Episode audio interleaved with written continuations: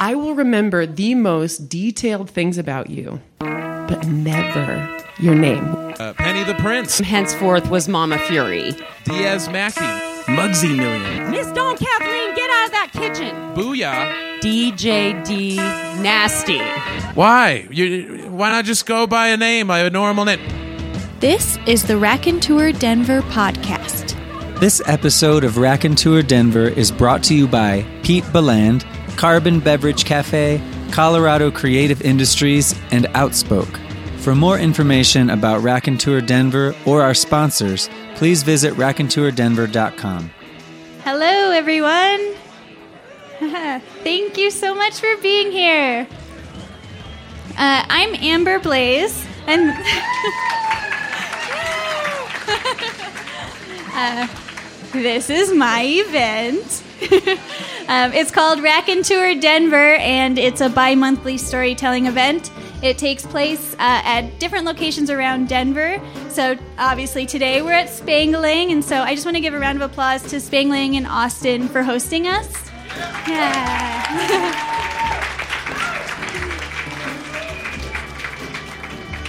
I just want you guys to give a warm round of applause to Pete, who has actually told stories in the past. So.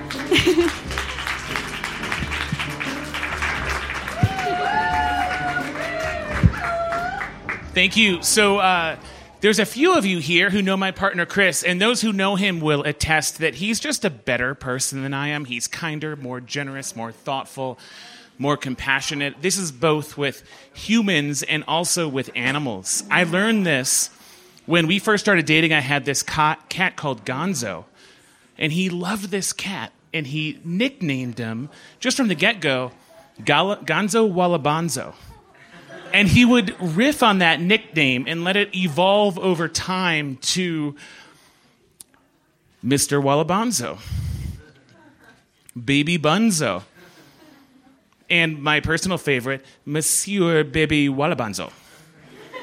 And, and, and, and then we got a dog about a year ago, Max, who's a pretty great dog.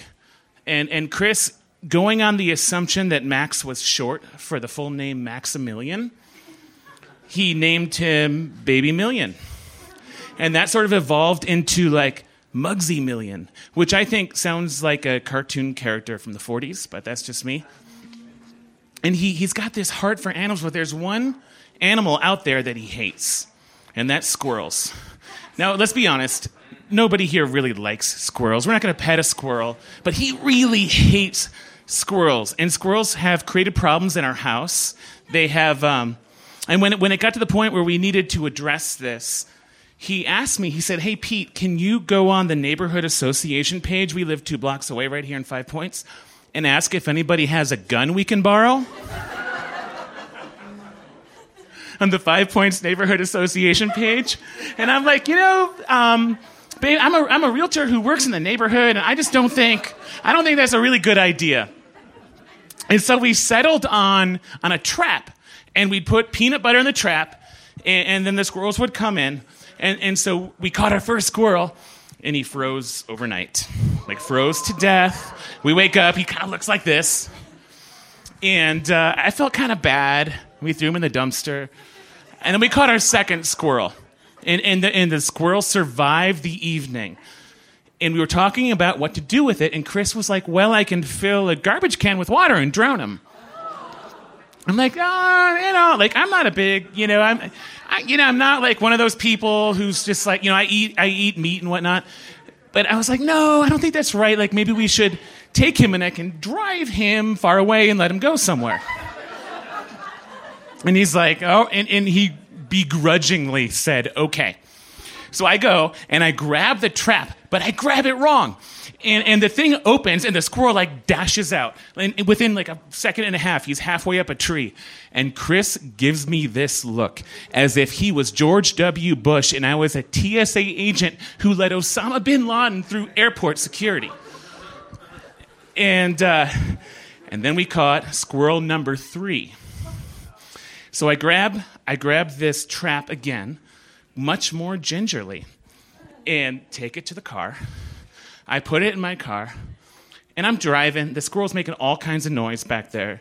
And I thought to myself, how far do I have to drive? So I call my friend Julie, and Julie's like our go to animal expert in the friend group. I, we all have this, right? And, and, I, and she's like, yeah, Pete, you got to go like five miles away. And I was planning on just going to the other side of I 70, thinking the squirrel couldn't you know, cross the highway. Then I thought to myself, fuck, that's not far enough. So, I, so I turn around and I'm driving. I have to be at my office for work anyway. So I'm driving towards my office. And while I'm driving, I, I think about worst case scenarios. What happens if the squirrel gets loose? I mean, it would, first of all, shit all over my car.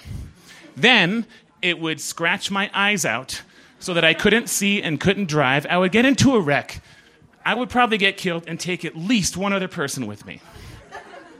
And to, to push that out of my mind, I thought about what if I give this squirrel a nickname? You know, just trying to, trying to keep the dark thoughts at bay. So, what kind of nickname do you give a squirrel? What kind of name do you give a squirrel? So, I went, I started with the alliterative route.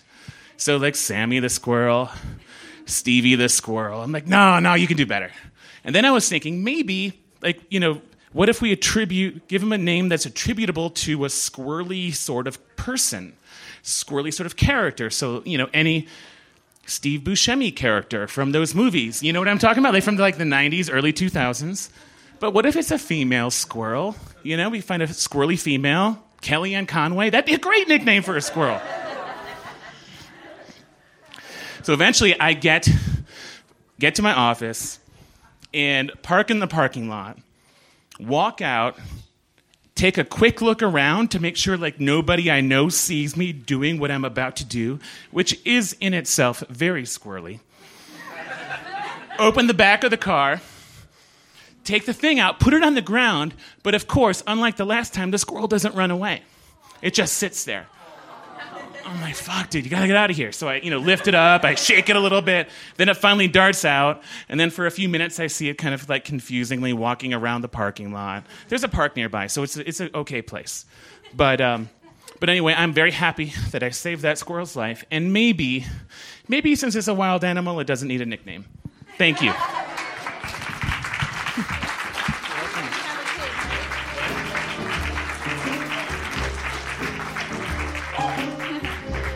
Um, the next person on our list is Gifty, and uh, I actually do aerial dance with Gifty. She's very talented dancer, um, but is also a wonderful storyteller. So I'm excited that she signed up.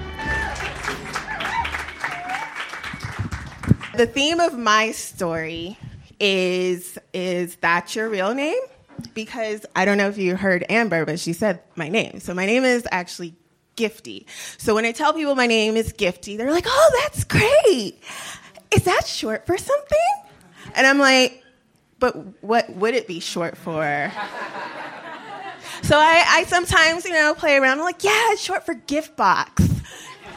And they're like, oh, okay, that's cool. What's your last name? And I'm like, uh, Gifterson. Wow, so your name is Giftbox Gifterson? I'm like, yeah. So, yeah, most people think that my name is like, you know, a fake name, a nickname, a stripper name, whatever. Um, but no, it's, it's definitely my real name.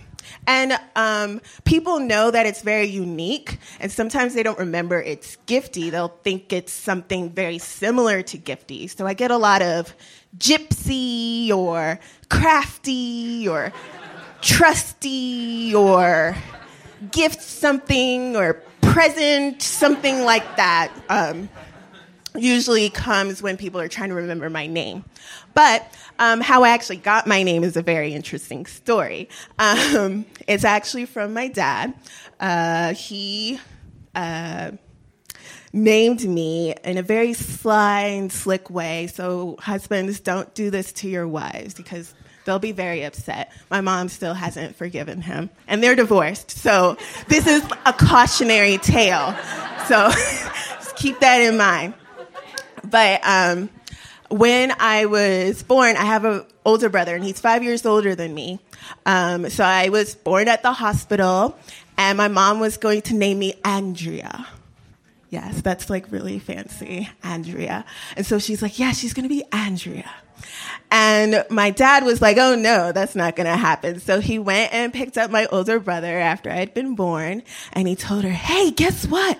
your little sister Gifty just got born. And then he's like, oh, wow, Gifty. So when he got to the hospital, um, he saw me and he's like, oh, look, it's Gifty. And my mom was like, what? no, uh, yeah, it's Gifty, I guess. Yeah. So, so yeah, the name stuck, and so I'm Gifty from now on. But yes, it's my real name, not a nickname, not short for anything. It's on my papers, my government, all of that. So, yeah, thank you. I have a pin for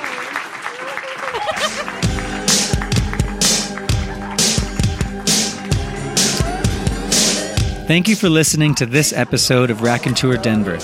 If you enjoyed this story and live in Denver, join us at the lobby on May 9th for our next Raconteur event with the topic of spectacular failures. Here's a reminder to head to raconteurdenver.com where you can find upcoming events, speaker bios, podcasts, and more. Our music for this episode was created by Adam Baumeister. Find out more about Adam at meeprecords.com.